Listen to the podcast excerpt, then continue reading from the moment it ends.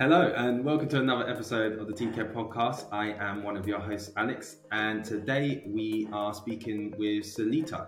Um, and we are going to be focusing on International Women's Day. Now, if you listen to the other podcast, then you'll know exactly the format that we're trying to go for. If you haven't listened to it, I don't know what you're doing. Go, go and listen to the first one first. um, but we're doing the same thing. So we've got a second insert on this we're not just focusing on International Women's Day for one day, we want it to be focused on for the whole month. So we've also got content that's coming out all over TCare, and whether that be on Twitter or on LinkedIn. So get engaged with that. But yeah, Seleeta shares a lot of information about her journey. Um, we speak about resilience. We speak about how it's important for someone to have empathy and a bunch of different um, information. I really don't want to spoil it for you. Um, so yeah, this is this episode. So as I always say, grab a pen and a notepad and enjoy the TCAP podcast. Hello, and welcome to another episode of the TCAP podcast. I am your host, Alex, and today I am joined by Seleeta. Hi, Seleeta. Hi, Alex. Good, thank you. Good, good, good. And the focus for today is International Women's Day. Um, but we're taking it on with a little bit of a twist here at TCare because we don't want to just celebrate the day, we actually want to celebrate the month. So you'll see on our socials that we're doing various different posts about amazing women within the tech sector. Have a look at them, read and understand what they're doing. Um, maybe if you want to get in contact with us and, and learn a little bit more, or maybe you're looking for a mentor, it could be a way for you to look for a mentor. So yeah, really do engage with the content that's coming out um, because I guess if you're here with the podcast, um, you, you've probably already seen a couple of them. But yeah, we've got Seleeta here today. Um, she's going to be speaking to us about her journey within the tech sector, a little bit about her background, um, some of her experiences, the good and the bad, and ultimately um, giving you a flavour of what it is like to be in her shoes. So, first and foremost, Seleeta, do you want to sort of give a introduction about yourself and what you do, and, and maybe a fun fact? I mean, whatever I'll you're try. comfortable I'll with. try. oh no, uh, yeah, lovely to meet you, Alex. So uh, my name's Seleeta. I am the enablement manager uh, for the Service of Excellence, which is a business unit uh, within Computacenter itself. Um, love working here. I've been here for about three years now. Um, it's fabulous. The people are fabulous. Uh, I have been in the tech industry for well over ten years. Um, and yeah, it's probably, I would say, uh, my favorite place to be. Um, in terms of background, I, uh, I, I sorry, I'm of Jamaican descent. Uh, so my grandparents were both born in Jamaica, and I, I'm the second generation. My mum was born here. Okay, brilliant. Thank you for sharing that, um, Seleeta. So I guess let's. I wanted to sort of bring up just some information that I think is interesting, um, and I did mention this on the previous podcast. So this will sound a little bit like a repeat um, for some of our listeners, but it's always good to get second views um, on particular statistics from different people. So the statistic I wanted to share with you is that within the tech sector, 19% um, of women make up the workforce. And if we actually dig deeper into that, we've got 3% for Black and Hispanic women, and then we've got 5% for Asian women as well. Um, hearing those statistics, what feelings does that bring up for you? Uh, honestly, I'm not really surprised to hear those statistics. Um, dis- disappointing, I think. Uh, yes, but not surprised. Um, I don't think. Mm. Why? Why not surprised? Uh, I think the tech industry has um, always been quite male dominated. Uh, I'm aware that I think it was, and uh, someone shared this with me, so I might be getting the facts wrong. So forgive me if I am. Uh, but I think it was the um, maybe the 50s or 60s. Um, there was a really large push, maybe even later actually, um, given technology. But I know there was a really large push actually for women to get into the industry um, and essentially work um, because it was all about kind of you know sitting at a desk and, and that kind of thing. And women actually began to become really, really prominent in the industry. Though they, it was Mm. women that was actually going to university and studying technology and things like that. And as the industry grew um, and the industry became more popular, um, and men began to see, and I'm saying men generally here, I'm not sort of pointing at anybody specifically, but um, as men began to see the kind of money that could be made from this industry, there was a much larger push to get men in, and it was all about kind of advertisement for men um, you know, men sort of sitting at a laptop, for example, or computer would have been a computer in those days. Um, and then, you know, uh, the woman might have been in the background kind of washing up dishes. And so the, the advertisement and drive was a lot much more towards getting men into the industry. Um, and that's kind of how the slow drive kind of went towards um, it becoming more of a male dominated industry. And, and men started picking up more um, education within it and started attending more university. And there was just that slow shift. Um, and so I think that sort of happened across many industries in life. Um, so it, no, it doesn't surprise mm. me. Um, but I would like to think that that's changing now. Uh, I'm seeing many, many, many different women from all across um, ethnicities um, joining the industry, and so I hope to see change soon. Wow, and that's a, that's a great historic fact because that's not something that I'm privy to, and I'm sure a lot of the listeners aren't privy to that as well. So um, I'll, I'll, definitely keep that in in, in my brain for a conversation around the round. Yeah, I mean, I could have been wrong with a couple of things there, but I think that was the yeah. basic gist of the story. Yeah. Yeah. So I, I guess you, you mentioned around um, how it's it's changing a little bit um, for women at the moment. Do you feel like there's a large difference between those who are of a traditional white female versus any other sort of backgrounds? Do you think it's the same? What What's your? I, I, think there is a disparity between, um, you know, a Caucasian background female who comes into the industry and those from ethnic minorities.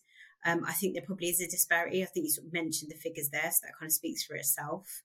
Um, the reasons for it and kind of how I feel about it, I think um, there's probably many many cultural influences as to why that's the case. I know with some cultures, mm. um, you know, women are probably pushed more towards, uh, you know, becoming a lawyer, getting into law, or um, you know, becoming doctors or, or, surgeons and that kind of area, you know, medicine um, rather than IT. Um, so I can see how culturally there there may that might be shifting now slightly, and where, where there's kind of mm. there was a disparity for so long. But yeah, definitely, I, I hope to see change, and I hope to see more more women from you know every background get more involved. Yeah, yeah, no, I, and I agree with that point as well. And I think it's quite a good segue to talk about um, sort of your upbringing and your background because you mentioned there about being pushed in a certain direction to have a certain role or a certain career or be someone who stays within the home. Um, and that could be quite generic um, for Caribbean culture in general. So, how did you sort of get through that phase of maybe being pushed in a direction and then move into the point of making that decision for yourself of this is what I want to do? And then what did that support system look like from your family as well? Alex, oh, it's a big one. You might need to come back to me with a couple of those. okay, so all right, let's go with the first one. So, in terms of um, my background and, and stuff like that, and I think the drive to work and the the kind of um, the the reason why I have the and sometimes I use this word and people can't eyes, but the passion, the reason why you know I have the passion yeah. to to do the job um, is essentially it comes from my mum and it comes from my grandma. Um, my my grandmother was definitely the matriarch of the family, and I know that kind of um, is similar for a lot of Caribbean families. You have that strong mm. matriarch, and that was definitely my grand. She was um, she came over in the fifties. Uh, like I said, she uh, was a nurse. She trained to become a nurse, um, and she did that right the way through to retirement. Um, and she used to work in an old people's home. So I saw her get up and go to work no matter what. Um, I don't think she retired until she was in her mid 70s.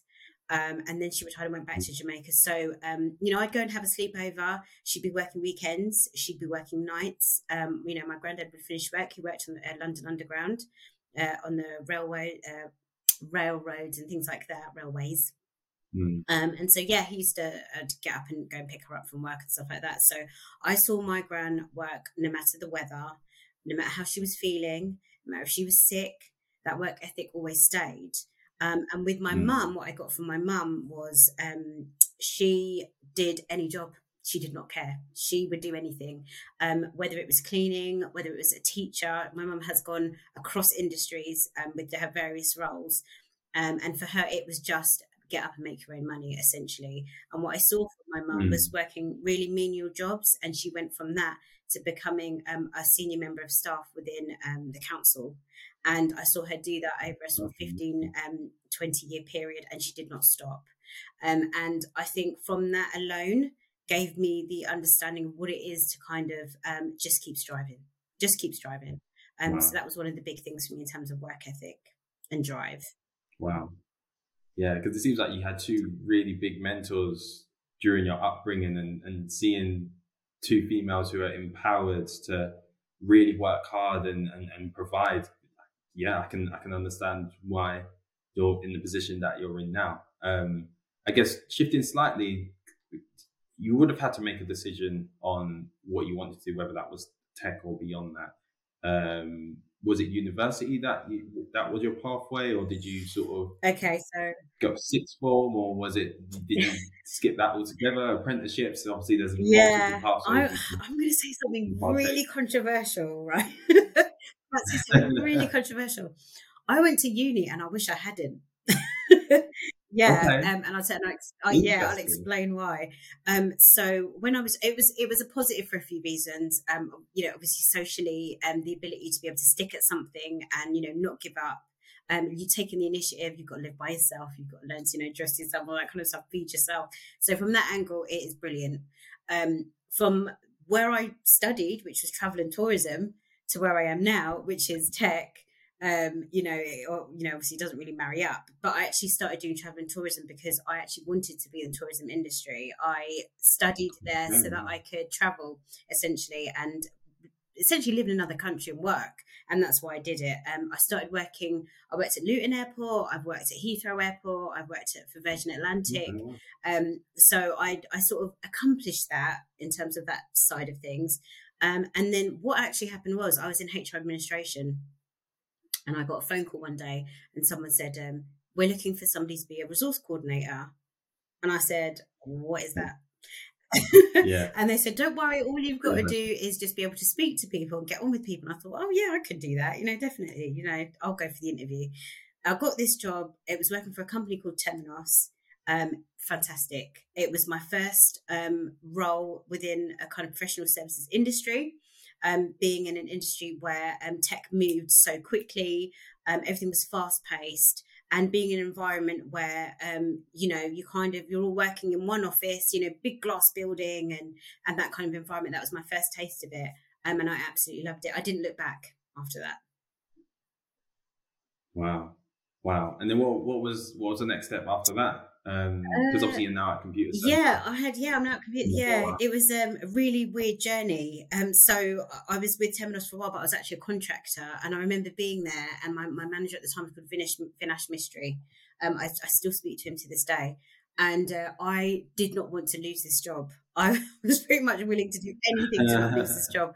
But because I was a contractor and you know the you know things were changing across the industry and um, yeah we, we had to be let go unfortunately now vinesh being the amazing manager that he was got me a job at a recruitment agency um, and so I went back to I basically went back to resourcing at its very basics, which is kind of you know um, hiring, you know, getting making phone calls, recruiting people, and that kind of thing. And I did that for uh, just over a year. Loved it, but I wanted to get back into resourcing. I wanted to get back into an IT focused business. Um, and so I applied for a role with uh, IBM and I started working with IBM for a couple of months. Funny story. And they also sat me down after a couple of months and said, well, uh, last in, first out, if you like. Um, because they oh, were also wow. making changes and we 2 would in with a smaller business. So IBM had acquired the small business. Um, and uh, yeah, I decided to go because I thought, you know, may- maybe there'll be bigger things for me. Maybe now's the right time, and I and I left. Um, and then I applied for a job for a small tech company called Adaptavist, um, and uh, as a PMO, a project management office kind of role. Um, and I absolutely loved it. I stayed there for four years. They are amazing, amazing, amazing people. It was like working with family. It was a working from home environment. Um, I got to go in the office when I wanted to. Um, so yeah, again, stayed in the IT industry until uh, two roles ago. Uh, so I went to PwC after four or five years. I thought I want to be a resource manager. Wow. Um, and then I wanted to get back into a small business again. So I applied to, yeah, work for a company called Team Ultra uh, who again, amazing small company, and Computacenter bought them. So here I am.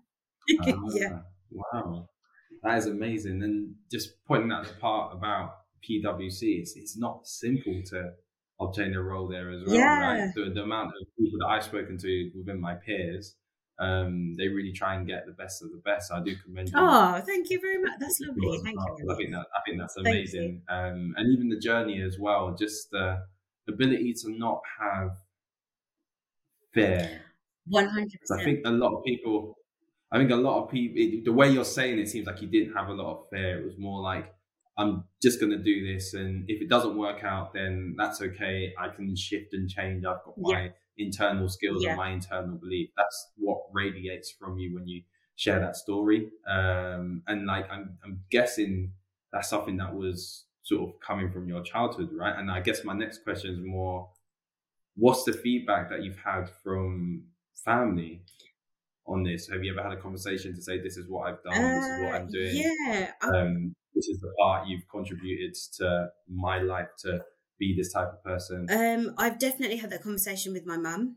Uh, One hundred percent. I've I've had that conversation with her. I haven't. I think I spoke with my gran briefly about it. My gran was always so positive. I would call her up in Jamaica, and she'd say, "Sela." So everyone calls me Sela for short. My family call me this. Say, say, Yeah. I'm so proud of you. You know, she'd say, You're doing so well. Um, you know, she'd say, she was just so, so proud. And that was definitely a driver for me. And I would do things and think, Oh, you know, Granny's going to love this. I can't wait to tell her, you know, that kind of thing. And same thing with my mum. I don't really, I'll be honest, I don't really speak to my family that much about my work. Um, we speak in passing, uh, you know, about something, you know, how was work, that that kind of thing. Um, I don't think any of them really know the full history. Um, and that's not necessarily Mm. because I'm trying to hide it. Um, I think that's probably more because um, I don't know. I just tend to keep things separate. I t- tend to keep work Mm. away, but definitely my mum and my grandmother, hundred percent. And like you said, um, that belief system. If you don't have that self belief, um, it's so so so hard to move forward with a lot of things. Yeah. So yeah, yeah, It can be. It definitely can be. Um, I'm I'm wondering now you're at Computacenter and you said you was at a previous small business that got acquired. What what is it about Computacenter at the moment that you feel they're doing well, um, and what do you feel like is a challenge in regards to um, women in general um, working at Computacenter? Okay, okay. So, what are they doing well at the moment?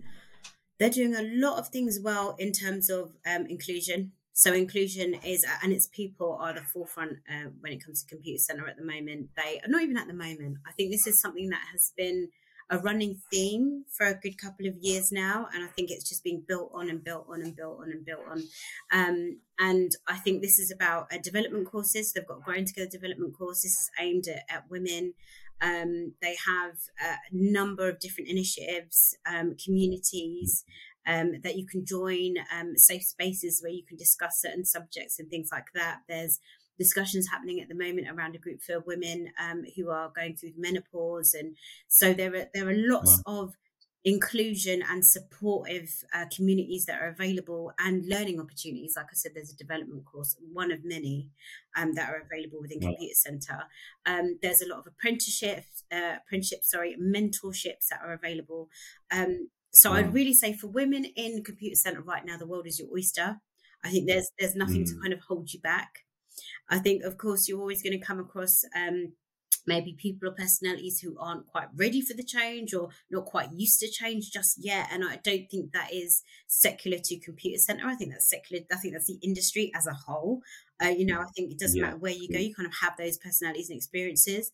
Um, but the main theme right now at Computacenter um, and i think will be for a while moving forward is about driving change and so i think um, it's becoming more and more and more of a, safe space for women Okay, no, that's good. That, that's really good to hear. I do hear great things about computers, and then I think you had an event during Black History Month that I was lucky enough to get invited to. oh no alex you missed Um, out man Yeah, I know. I, I, I, I think it was. I was double booked with something else. But uh, who did you get to speak? I'm trying to remember. off the top so we head. had uh, so Terrell Lewis was the host um, of that event yes and uh, he had some amazing guests and um, he basically we had uh, Selena Boyd. So Selena Boyd is the creator of Coco magazine, which is the first black-owned wow. magazine uh, to be published in the UK, and I believe it's it's going global. I think she's actually having conversations in America and that kind of thing at the wow. moment. If you go into Sainsbury's, you can get her magazine at the moment. Um, but she's featured many many different artists, Michael B. Jordan. Um, I know she's got a relationship with at the moment. Um, Jada Pinkett. Um, I've seen her interact with Jada Pinkett. So she's doing loads. So it was amazing having her there. Um, and she was uh, discussing her experience um, and sort of the journey that she's had taken her from, you know, where she was previously to this point where she is at now. Um, and that journey was amazing to hear. Amazing. Yeah. Wow. Yeah, I definitely did miss out. I can't remember what I was doing. Whatever. If you can't remember it, Alex, you know, I just, pff, what can we say? yeah, there was so much going on. It was everything was happening in a week. Um, one one of the TK um, founders, Lumin, also had an event. Oh, okay. Like um, we'll do um, something again this had, year, Alex. You'll you'll be invited to that. Yeah, I'll I'll hold you to that as well to make sure I get that front seat as well because I, I, know I know Colin sometimes is he's a bit up and down when it comes to to, to sending me. oh, really? But I'm joking. We're, we're, we're friends. Uh, yeah, Colin, sorry, we're chucking you to the side now. yeah, yeah, yeah, I'm playing. I'm playing. I'm playing. Um, I guess now I'm just thinking about the type of listeners that we have, and there'll be a lot of um, young females who are maybe checked into this or maybe just at the start of their career um, and just trying to find their feet and find the best way for them to be a success. What would be the sort of key, well, what would be a couple key attributes and, and what do you think is the best piece of advice you may be able to share with them? Uh, so a couple of things. Um, one of them is mentorship, if possible. Um, if you can find a sponsor or a mentor um, who can really support you, and again, this doesn't have to be a woman. Um, it's just somebody who you're compatible with, um, someone who understands you. Um, but you know, if it is a woman, fantastic. Um, but if you can get a, a mentor um, or a sponsor who can really um, believe in you, guide you, um, you know, support your your vision for where you want to be, do it. Um, that's what I always kind of say. Um, the other thing I would say is, and I, I mentioned this to you before, but self belief. Self belief is mm. is is a is a real motivator, but it's an inhibitor if you don't have it um, and you you've got to be able to kind of say to yourself this is what i want to do where i want to be and i'm i'm gonna i'm gonna get there um, so you know if you if you're lacking in that or you're struggling with that work on it because it will take you places mm. do you, do you think um, lack of self-belief is something that is pertinent with a lot of women within the tech industry do you think do you think that may be the case or do you think it's i mean I don't think it's just. I don't think it's just the tech industry. I think it, I think women in general, not all women, uh, some women in general um, struggle with self belief. I think in the tech industry, what you tend to find is um, uh, sometimes the skill sets that are required to do various roles kind of mean that self belief kind of tuck in with it because you've got to have. Um, mm. You know, hmm. the ability to, some people it's coding, some people it's development, you know, some people it's being a program manager, um, you know, and so um, they'll have had years of experience already, um, you know, skilled experience that gives them confidence in their role. And so with confidence comes self belief because, you know, you can do the job. When you're starting mm, out, yes. however, that's different completely. You know, can I do the job? Um, you know, imposter syndrome and, and feeling like you're not good enough um, and you're competing against others, other peers. Am I going to make it? Um, and that's the part mm. where I think self belief is really important. Um, it's easier to come by the further you know you spend in the industry, but I think when you first start out, um, you know, believe you're going to get there. Believe your your, your believe in mm. your journey. Yeah, yeah. And, and, and what? How, how, did you feel like that was something you had to work on? And if so, what? What way did you? Yeah, did you do that? I definitely had to work on it. I got knocked down. Um, I was in. I've been in environments um, where I felt excluded and not included. Um, I felt, you know, left mm. out. I, you know, made mistakes and thought they are definitely firing me today. You know, definitely had all those wow. experiences because that's the part of growing up, right? That's the journey. You know, we all make mistakes. Um, sure. But yeah, no, definitely. I think, um, oh, yeah, it takes takes a while to get there. yeah, yeah. It, it, it seems like the the umbrella term that I've taken not just from what you've said, but just some of the other podcasts that we've heard is having that level of resilience with things because it is going to be difficult and, and really building and working on having that to a high level. And um, whether you're whoever you are in whatever you're doing, right, you're gonna have setbacks, and it's really about how you deal with those setbacks. Um, I think it's um, I think it's really important. To, well, I wanted to point that out, and I guess I kind of want feedback on you on the the point yeah. of resilience and the importance of absolutely. Resilience. I mean, I, I've had roles where I've walked out and I've thought I'm I'm never going to be good enough. You know, this is this has been such a wow. bad experience that actually I'm not sure I want to work anymore. You know, I've had all of those experiences. Wow. Um, resilience comes with experience. You know, the the ability to have to be able to look back mm. and to be able to um, look back in hindsight. Hindsight is a powerful thing you know mm. when you mm. have hindsight that's where you gain your experience and that's where you gain your resilience you say based off of that experience i'm never going to do such and such again you know next time mm. i'm in this situation i know how i'm going to handle it and that's how you start building the, the bricks you put the bricks together for the wall you know you build that wall up and you say to yourself right this is my shield now you know, when I'm around the people I love, I don't need that shield, but I have the resilience now mm. to use that when I'm in the workplace or when I'm doing a certain project or if I'm studying on a course or, you know, so resilience is learnt. You know, I, I think it's very difficult. You shouldn't expect anybody to just have it, you know, but learn, mm. you know, learn, learn and understand how to, that's where your growth comes from. Wow. Okay. Um, we're running out yeah. of time, so I've got one last question that I wanted to ask, um, which I've kind of I'm kind of gutted that I didn't ask earlier. What what would you identify as your superpower? Ah, my superpower.